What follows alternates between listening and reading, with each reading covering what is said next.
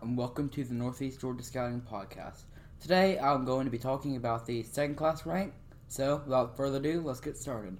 Requirement 1A Since joining the Scouts, participate in five separate troop or patrol activities, at least three of which must be held outdoors. Of the outdoor activities, at least two must include overnight camping. These activities do not include troop or patrol meetings. On campouts, spend the night in a tent that you pitch or other structure that you help erect, such as a lean to, snow cave, or teepee. So for that one, that's just going to come with time and just keep attending all the troop outings, and you will get that one. 1B. Explain the principles of leave no trace and tell how you practice them on a campout or outing. This outing must be different from the one used for Tenderfoot Requirement 1C. So for that one, just find an adult leader who can sign off on these kind of things and explain to them what leave no traces. It basically means do not leave anything behind that was not there before you came, and just tell them how you've practiced this on the camp out that you're at, and just in general keep tidy and clean, and explain how you did that. 1C. On one of these campouts, select the location for your patrol site and recommend it to your patrol leader, senior patrol leader, or troop guide. Explain what factor, factors you should consider when choosing a patrol site and where to pitch a tent. For this one, it's good to obviously use resources such as the Scout Handbook, but also you can ask an older scout and they would be happy to help you. But you're just looking for a nice flat space that's big enough for a tent and possibly a patrol, and recommend that to whoever you choose, patrol leader or senior patrol leader. So that's going to do it for requirement one. Requirement two. First, we're going to do requirement 2A. Explain when it is appropriate to use a fire for cooking or other purposes when and when it should not be appropriate to do so. So basically, once again, use your resources such as the Boy Scout Handbook, or once again, find an older scout to explain it to you, and then just find a uh, adult leader and just talk to them about it, and get them and uh, ask for them to sign that off after you've talked to them about it. And for this one, I think that a lot of these requirements are good, and the ones where you'll be talking to an adult leader, it's very good to do those all at one time just to get them out of the way. 2B. Use the tools listed in Tenderfoot Requirement 3D to prepare t- tender, kin, tender kin, kindling and fuel wood for cooking a fire. For that one, um, I'm not going to go over the resources again, but just go around the woods, get together some good wood that you could use to make a, a fire. 2C, an improved outdoor location and time, use tinder, kindling, and fuel wood for, from second class requirement 2B to demonstrate how to build a fire unless prohibited by local fire restrictions, light the fire. After allowing the flames to burn safely for at least two minutes, safely extinguish the flames with minimal, minimal impact to the fire site. Now, for a lot of these requirements, I got them done in a program called TNT at my summer camp. But if you don't have the opportunity to take part in that kind of program, what you can do is just at the camp out that you've used for your other requirements, um, just Make a, fi- a quick fire. It doesn't have to be a big one. It's only got to burn for two minutes, after all. Uh, uh, make it, um, put it out safely after two minutes, and explain how you did that. That's all for that one. Explain when it's appropriate to use a lightweight stove and when it's appropriate to use a propane stove. Set up a lightweight st- stove or propane stove. Light the stove unless prohibited by local fire restrictions. Describe the safety procedures for using these types of stoves for this one. Um, just wait until you have a camp out where you'll need to be cooking, and when you cook a meal, just sit down and do the requirement. That one's not that hard, but you just got to do it and get it done. Okay, 2E. On one camp out, plan and cook one hot breakfast or lunch, selecting foods from My Plate or the current USDA nutritional model. Explain the importance of good nutrition, demonstrate how to transport, store, and prepare foods you selected. Okay, for this one, this one kind of goes with 2D for your first camp out that you're going to be going to. Just make a meal plan because you're going to obviously need something to eat. And with that meal plan, just talk about it with your patrol and try to make it healthy so that it'll fit the requirement. 2F, demonstrate tying the sheep bend knot. Describe a situation in which you would use this knot. And 2G is demonstrate tying the bowline knot. Describe a situation in which you would use this knot. For these two, I think it is a great thing to do to find an older scout, and they would be happy to explain it to you. Plus, it, it satisfies satisfies their edge requirements, so that's just a win-win. So for that one, find an older scout to do it. They'll be happy to. Requirement 3A Demonstrate how a compass works and how to orient a map. Use a map to point out and tell the meaning of five map symbols. Okay, for this one, uh, if there happens to be a scout in your troop, like I just did, doing the orienteering merit badge, this is a great time to, if they're doing their course, this is a great way to satisfy that requirement, and they, and you're helping them out by by participating in the orienteering event that they need for their badge. And just find that scout and get them to teach you how to use the compass, and that should do for that one. 3B. Using a compass and a map together, make take a 5 mile hike or 10 miles by bike, approved by your adult leader and your parent or guardian. For this one, your troop should just be going on one of those outings sometime in the near future, and just wait for it and you'll get there. 3C. Describe some hazards or injuries that you might encounter on your hike and what you can do to prevent help or, or what you can do to help prevent them. Sorry. Um, for that one, just before your hike, prob- or maybe even on the way, if you don't have much to do on, on the way, find an adult leader and talk to them about basic first aid things. Which I know I did this in uh, like directly after the first aid merit badge because I took that as my second badge I ever took, and that one is not that difficult to deal with. 3D demonstrate how to find directions during the day and at night without using a compass or electronic device.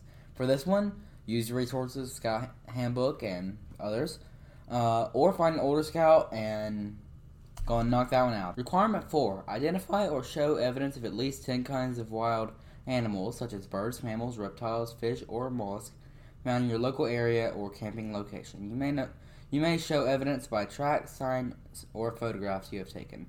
For that one, when you're at your camp out or whatever your first outing is, just look around and make observations of the animals that may be around. So just make observations, and that one will not be that hard. 5A, tell what precautions must be taken for a safe swim. For this one, I did this as a part of the swimming merit badge, but you may do it just at a fun day for the troop like at a lake or something, or just however. Just this is a very important one because if you're swimming, you obviously need to be you need to be safe during that. So this is a very important one. 5B, demonstrate your ability to pass the BSA beginner test. Jump feet first into water uh, over your head in depth. Level off and swim 25 feet on the surface. Stop, turn sharply, resume swimming, and re- return to your starting place. For this one, I know I did it pretty much immediately after I joined scouting because I was going headed to summer camp, and that's a requirement for where I go. Um, so just wait for when your troop does a swimming test because it is required for swimming in Boy Scouts, and knock that one out. 5C. Demonstrate water rescue method, methods by reaching with your arm or leg, by reaching with a suitable object, and by throwing lines and by throwing and by throwing lines and objects. Okay, for that one, I once again did it as part of the swimming merit badge. But if you were to ask your troop, if you when your troop's out on the water, whether it be for a fun day or whatever your troop may be doing, and just do that one quickly, get it out of the way. All you need is another scout to help you by staying in the water and playing as the victim. And finally, 5D explain why explain why swimming rescue should not be attempted when reaching or throwing rescue as possible. Explain why and how a rescue swimmer should avoid ca- contact with the victim. This is a very important one. I learned this. Uh, they, they definitely taught this to us when we were doing the life saving merit badge. This is very important. You do not want to get in the water with the person who you need to rescue because they will pull you in because they are desperate, frankly. So avoid this at all costs, and you should be okay. Okay, 6A. Demonstrate first aid for the following object in the eye, bite of a warm blooded animal, puncture wounds for a splinter, nail, and fish hook, serious burns, partial thickness, or second degree, heat exhaustion, shock, heat stroke, dehydration, hypothermia, or hyperventilation. Uh, for those, I did it as part of the first aid merit badge, but you can do it pretty much any way uh, that presents itself with a troop or however your troop does that. 6B showed you for a hurry case of stop breathing, stroke, severe bleeding, or ingested poisoning. For this one, once again, do it. I think that that's one that you can do as a part of 6A, just however your troop prefers to do that one. 6C Tell what you can do while on a campout or hike to prevent or reduce the occurrence of injuries listed in second class requirements 6A and 6B. Once again, I like to do this one with those two. And just sit down with an adult leader, probably with your patrol, who also need to, who also may need to fill the, these requirements out, and just go over it with them and get these done. Explain what to do in the case of accidents that require emergency response in the home and backcountry. Explain what constitutes an emergency and what information you will need to provide to a responder. For this one, this is once again a very important one. You need to know what to do in these kinds of situations and use your resources, ask older scouts, just find out what you will need to do in these situations. And 6E, tell how you should respond if you come upon the scene of a vehicular accident. For this one, I, I mean, I know I keep saying this, but use the Scout Handbook. It's very good for things like this and or talk to somebody who would know this kind of thing and just talk to an adult leader who can sign off on these and knock that one out. Requirement 7A is after completing tenderfoot requirement 6C, be physically active for at least 30 minutes each day or 5 days a week for four, uh, 4 weeks. Keep track of your activities. This one is just one that you're just got to power through it. It may be a bit tedious, much like the personal fitness merit badge will which you'll eventually have to take. But it's one that's definitely a good thing to know. You should know how to plan these kind of things, keep track of it, and just push through it and get it done. 7B, share your challenges and successes and completing second class requirement 7A. Set a goal for continuing to include physical activity as part of your daily life and develop a plan for doing so. So you're probably you're going to need these 7A as prerequisite to this. And just after you're done with that, this is one of those that I like to type up on a Google Docs or however you prefer to do that, and just print it out and turn it in and get that signed off. 7C. Participate in a school, community, or troop program on the dangers of using drugs, alcohol, and tobacco and other practices that could be harmful to your health. Discuss your participation in the program with your family. Explain the dangers of substance addictions. Report to your scoutmaster or other adult leader in your troop. Which parts of the Scout Oath and Law relate to what you have learned. Okay, for that one, just wait for whatever way you may want to do that. I did it personally with a school assembly, but you can do that as a troop or however you, your troop likes to do that. And then just talk to somebody about what you've learned, how it relates to the scout law. Uh, a, a participate in a flag ceremony for your school, religious institution, chartered organization, organization, community, or scouting activity. This can be just a flag raising or something like that. Just knock that out and get that one done. Explain what explain what respect is due to the flag of the United States. For this one, once again, you can check your resources such as your handbook. Um, and this is one of the type that if you search that up, there's lots of answers, and you can ask pretty much anybody, and they can tell you that kind of thing. 8C, with your parents or guardian, describe an amount of money that you would like to earn based on the cost of a specific item that you would like to purchase. Develop a well written plan to earn the amount agreed upon and follow that plan. It is acceptable to make changes to your plan along the way. Discuss any changes made to your original plan and whether you met your goal. This is much like the personal management merit badge.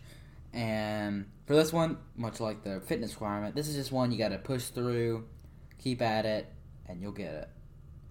At a minimum of three locations, compare the cost of the item for which you are saving to determine the best place to purchase it. After completing the second class requirement 8C, decide, decide if you will use the amount that you earned originally as originally intended, save all of it or part of it, or use it for another purpose.